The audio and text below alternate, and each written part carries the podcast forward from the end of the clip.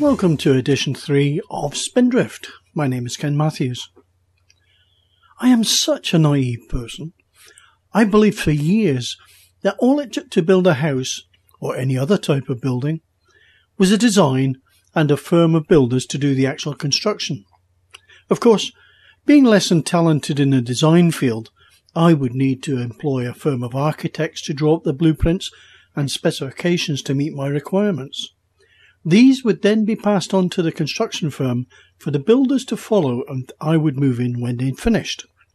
Of course, the architects would design and specify according to the budget I had available. Simple, isn't it?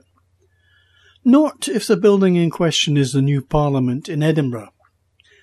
It has just been announced that 15,000 design changes have been made since the blueprints and specifications for the new building were approved by the Scottish Parliament. It was approved by the Scottish Parliament, wasn't it? Well, not if you believe all the wriggling members of the Scottish Parliament. No. They would have us believe that the late Donald Dewar was to blame for the entire fiasco. I think it is about time that a report should be released detailing all of these 15,000 design changes, along with the cost of each individual item, as well as the identity of the instigator behind it. Dare I suggest that the name of Donald Dewar will not appear on a single change?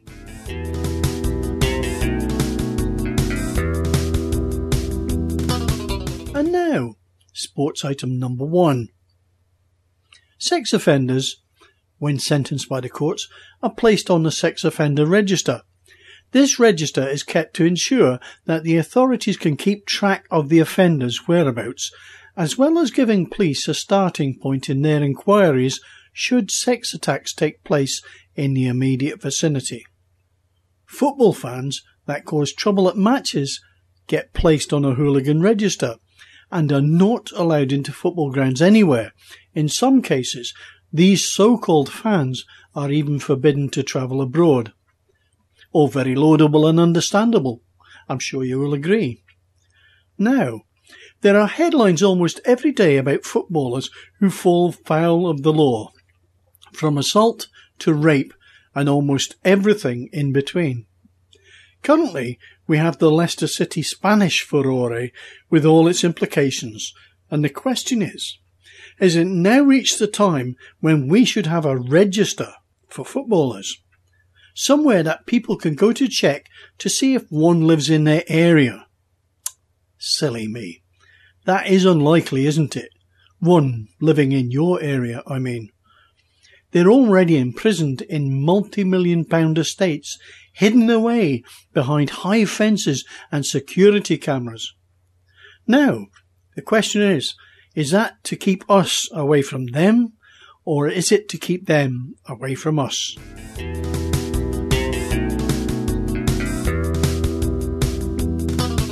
Spindrift notes with interest that prisons in England and Wales are fast approaching bursting point. The number of prisoners incarcerated has now reached 74,960. However, the prison services capacity is only 75,191, and they are now just 231 places from over capacity. We are assured by a prison service spokeswoman that they are exploring all options. This expression is sounding alarm bells deep down inside me. Whenever I hear that phrase, it generally means that whoever utters it will try to unload whatever their problem is on Scotland. The last episode, to my knowledge, but you may know differently, was the attempt by Thames Water to export its sewage to Dalquhandy Open Cast Mine in Lanarkshire. Thankfully, that effort was rejected, and I like to think that this column had a hand in the refusal.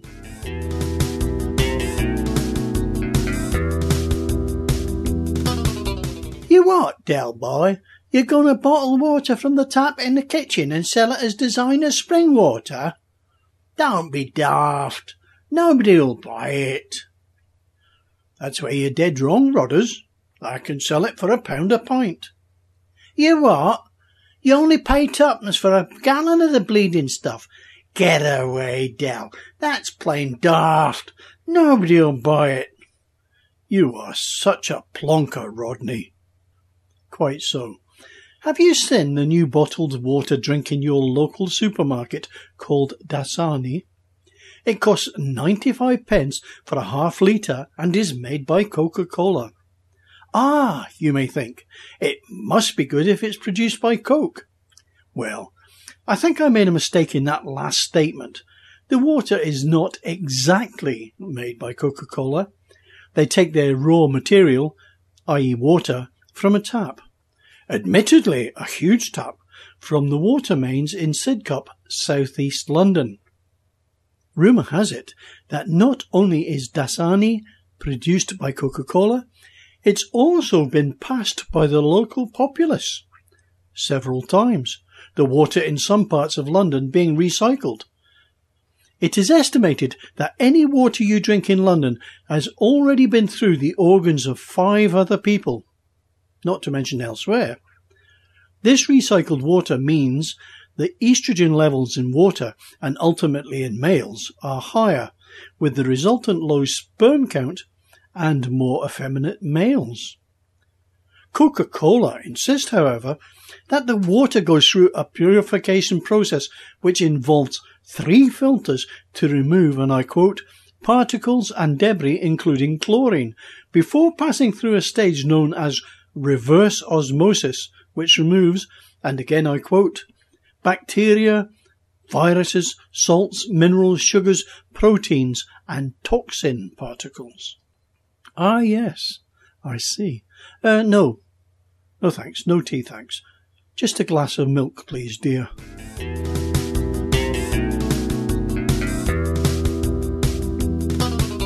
And now, sports item number two.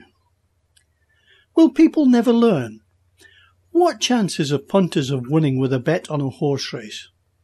Do they really think that if they sit down and read the form book from cover to cover, that they will spot the horse that is going to win? When Spindrift was a lad, and the winning horse was the one that passed the winning post first, it was still impossible to find the winner. The nearest thing to a good system was the housewife's favourite method of sticking a pin in the list of runners. In those days, it was not uncommon for the long odds on favourite in a three horse race to come in last. This, despite the fact that the other two horses had only three legs and were about to give birth to twin foals the next day. The fixing was so obvious that the stewards threw up their hands in horror when the fraud was pointed out to them. Presumably, they were wearing blinkers as they never noticed it themselves. They stated firmly that they were going to clean up the sport. The racing authorities have this week thrown up their hands once again and stated firmly that they were going to clean up the sport and stamp out horse race fixing. You what, Gov? You mean you never sorted it out before? No. This was brought about by Kieran Fallon, the champion jockey, who has been named as fixing a race by slowing down and allowing another horse to win. I have to admit that the horse he eventually lost to was so slow catching up to him he had a 10 length lead with a furlong to go, that he could have drunk a cup of tea and read a newspaper. Yes, it was that spectacular. It later turned out that before the race, Kieran Fallon just couldn't keep his lip buttoned and confirmed to some well-heeled punters that the horse he was to ride would not win. Oops. It transpired that they weren't wealthy patrons of the sport at all, but newspaper reporters. In this technological age, betting is carried out worldwide on the internet, and betting is not confined to the horse first past the post. The big money is to be made predicting which horse will win while the race is still being run. The money you could win, for instance, wouldn't be very much if you bet on the horse that was leading the race by 10 lengths with a furlong to go, Oh no. You'd probably have to bet a thousand pounds in order to win one pound, plus your stake back, of course. However, if you knew that the horse that was 10 lengths up was not going to win and knew which horse was going to win, then you'd be able to bet £100 and win £100,000 given the 1,000 to 1 odds. And the ordinary punter? Well, he's gone down to the pawn shop to sell something to put some food on the table. But he's confident of getting his money back tomorrow though, for he's just had a tip for a dead cert that's going to win at 10 to 1. As I say, they never learn.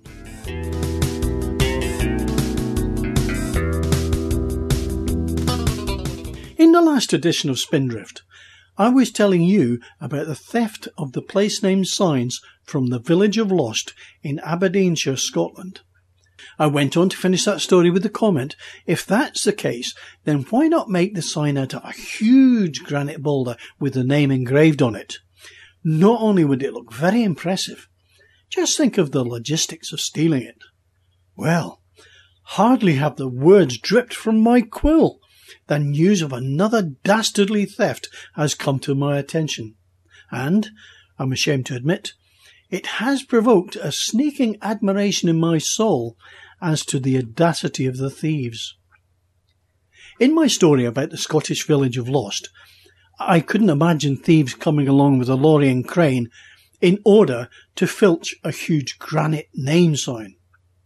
Obviously, people in the Ukraine heard of the impudent thefts of our village name signs and decided not to emulate our thefts, but show that Ukrainians could be far more enterprising. This week, a museum in the city of Donetsk had an antique 14 and a half ton steam locomotive nicked Presumably, it was stolen to go along with the 11 metre steel bridge over the river Svalyavka that had disappeared a couple of weeks earlier.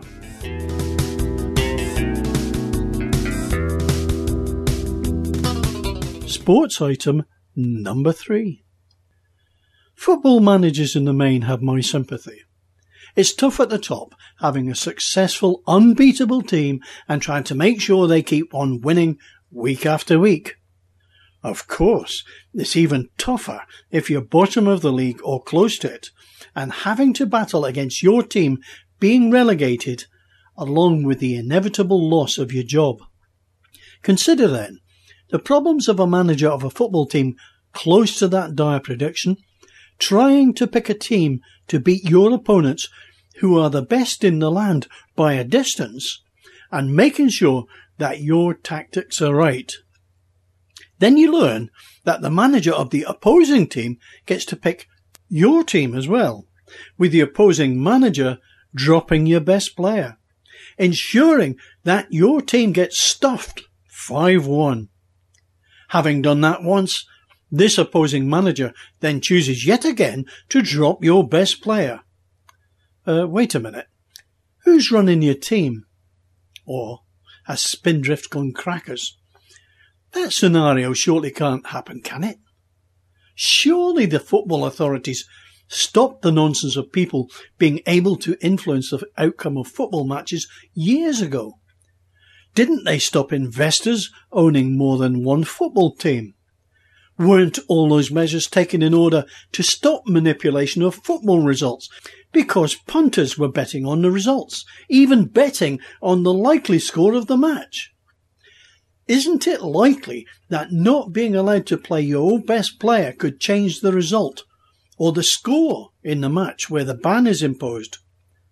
Shouldn't all these questions be asked at the highest level in football if these events are actually happening in the sport? Well, Spindrift is just quoting the facts, ma'am. Simply quoting the facts. Livingston did get stuffed 5 1, and they did drop their best player David Fernandez at the behest of the Celtic manager Martin O'Neill. They are about to meet Celtic again, and the result is as before. Livingston has been instructed, yet again, not to play their star man, David Fernandez. I leave you to draw your own conclusions.